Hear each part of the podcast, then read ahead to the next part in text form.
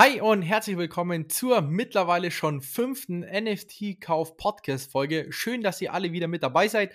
Eigentlich habe ich ja gesagt, dass dieses Wochenende bzw. vergangenes Wochenende keine Podcast-Folge kommt, da ich im Urlaub war. Aber ich habe mir gedacht, hey komm, ähm, es ist trotzdem ein bisschen was in den letzten Tagen passiert, beziehungsweise wird auch in den nächsten Tagen kommen. Deswegen gibt es heute eine kurze und knackige NFT-Podcast-Folge. Starten wir gleich mal mit dem ersten NFT-Projekt beziehungsweise mit der ersten Information, die ich heute gehört habe. Und zwar wird Paul Ripke eigene NFTs auf den Markt bringen. Denn ich habe mir heute den OMR-Podcast von Philipp Westermeier angehört, ähm, zusammen mit Paul Ripke. Und ja, dort hat Paul Ripke dann verkündigt, dass er 30 NFTs auf den Markt bringen wird. Ähm, und mit diesen NFTs hast du dann anscheinend Vorkaufsrecht auf die neuen Kollektionen von ihm. Und er meinte auch, dass eben diese NFTs ein spezieller Access-Token zu einer Veranstaltung von ihm in Amerika sein sollte. Also auf jeden Fall echt interessant, muss ich sagen, weil es jetzt auch nicht nur einfach ein reines Kunstprojekt ähm, ist, sondern ich denke, viele von euch kennen ja auch Paul Ripke. Ähm, und ja, jeder, der Paul Ripke feiert, sollte auf jeden Fall in den nächsten Tagen, Wochen ähm, sein Instagram aufmerksam verfolgen, denn es sind ja auch nur 30 NFTs. Ich bin mal gespannt, wo dort der Min-Preis liegen wird. Ähm, ich kann es mir auf jeden Fall vorstellen, dass es ein cooles Projekt werden kann. Aber ist jetzt nicht meine erste Priorität. Aber trotzdem mal ganz nice to know, dass Paul Ripke jetzt auch in NFTs reingehen wird. Dann nächste Information: Microsoft hat 27 Millionen US-Dollar in ein NFT-Startup investiert. Es ist ja jetzt schon ein bisschen länger bekannt, dass Microsoft auch ins Metaverse rein möchte. Und ja, jetzt haben sie einfach mal 27 Millionen US-Dollar in ein NFT-Startup reingebuttert.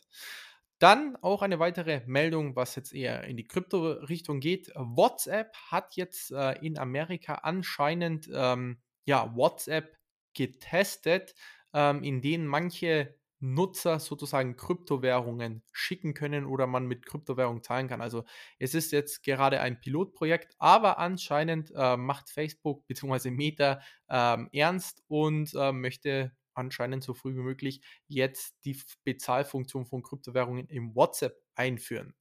So, dann, wie wohl jeder auf Instagram mitbekommen hat, bringt Pepsi ja einen NFT auf den Markt. Und das ist somit der erste Schritt einer wirklichen Weltmarke, also Pepsi, in das Metaverse. Und das Besondere dabei ist, dass diese NFTs von Pepsi komplett kostenlos sind. Ja, man muss lediglich die Gasgebühren zahlen. Und meiner Meinung nach ist es ein absolut genialer Schachzug, denn Pepsi hat eben dadurch die volle Aufmerksamkeit auf eben dieses Projekt bekommen. Und heutzutage verdienen die ganz großen NFT-Projekte nicht durch ihren Erstverkauf ihr großes Geld, sondern jedes Mal durch den Wieder- bzw. Weiterverkauf. Und ich bin mir sicher, dass Pepsi als gestandene Marke äh, mit diesen NFT sehr lange am Markt bestehen wird und eben durch diese Royalty-Gebühren einen Haufen Geld verdienen wird.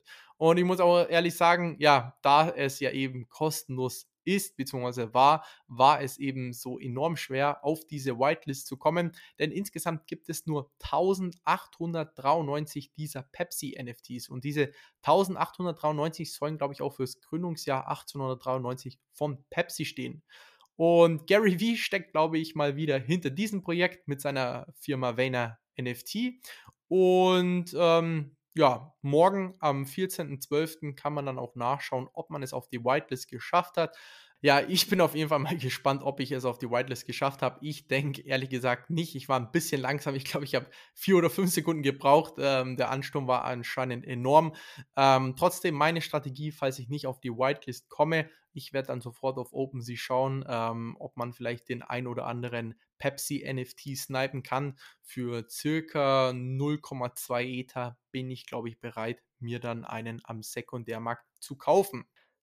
Ja, was wäre eine Podcast-Folge ohne Gary Vee? Viele von euch äh, verfolgen ja auch Gary Vee oder sind auch im Discord mit drinnen oder auch investiert.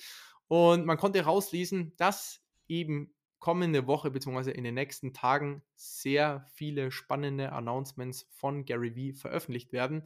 Ähm, einmal hat er gemeint, dass anscheinend alle Speaker vorgestellt werden sollen für seine Conference und andererseits ähm, möchte er eine Partnerschaft bekannt geben.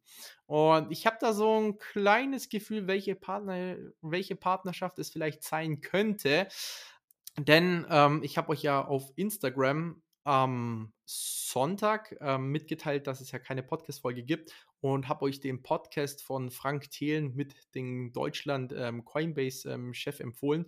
Und dort hat eben dieser deutsche Coinbase-Chef ja auch gesagt, dass ähm, Coinbase die ein oder andere ähm, Partnerschaft bzw. Collab äh, geplant hat.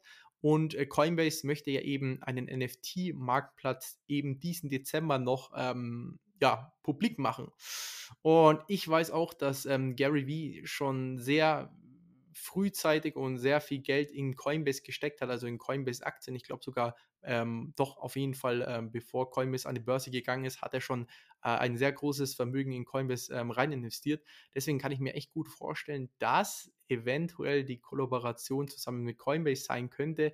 Wäre auf jeden Fall der Oberhammer. Ist natürlich nur reine Spekulation. Schauen wir mal, was es sein wird. Ich halte euch auf Instagram auf jeden Fall auf dem Laufenden. Und des Weiteren ähm, wollte ich noch ganz kurz das Thema Tom Billio ansprechen mit seinen Founders Key und auch äh, mit den Mary Mods. Ähm, ich habe in den letzten zwei Tagen, glaube ich, mal einen Twitter-Post von ihm gesehen, wo er sich entschuldigt hat ähm, für seine NFTs, für seine NFT-Drops, dass sie doch nicht so gelaufen sind, wie er sich vorgestellt hat. Ähm, zudem funktioniert irgendwie das Weihnachtsgewinnspiel jetzt auch nicht so ganz, wie ich es mir vorgestellt habe, ja, dass es da jeden Tag was zu gewinnen gibt. Ja, auf jeden Fall hat ähm, Tom Billio bekannt gegeben, ähm, dass alle, die unzufrieden sind mit seinen NFTs, ähm, auf jeden Fall das Geld zurückerstatten können. Ähm, ich muss ehrlich sagen, es zeigt auf jeden Fall von Größe, ja, dass er auch seine Fehler so zugibt. Ich weiß jetzt ehrlich gesagt nicht mal wirklich, wo der Fehler jetzt war. Äh, ich möchte auf jeden Fall trotzdem langfristig mit dabei bleiben. Ähm, ist auf jeden Fall spannend, wenn ihr auf Twitter seid. Ähm, lest euch das mal gerne durch. Ich glaube, das sind 20 Threads.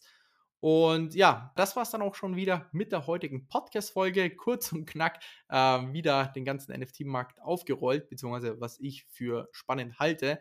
Ähm, ja, schaut natürlich gerne auf Instagram vorbei unter nft.kauf. Dann können wir dann auch morgen gemeinsam schauen, ob es irgendwer von uns auf die Pepsi Whitelist geschafft hat und zudem ähm, werdet ihr dann auch erfahren, was zum Beispiel auch die Kollaboration von Gary Vee sein wird.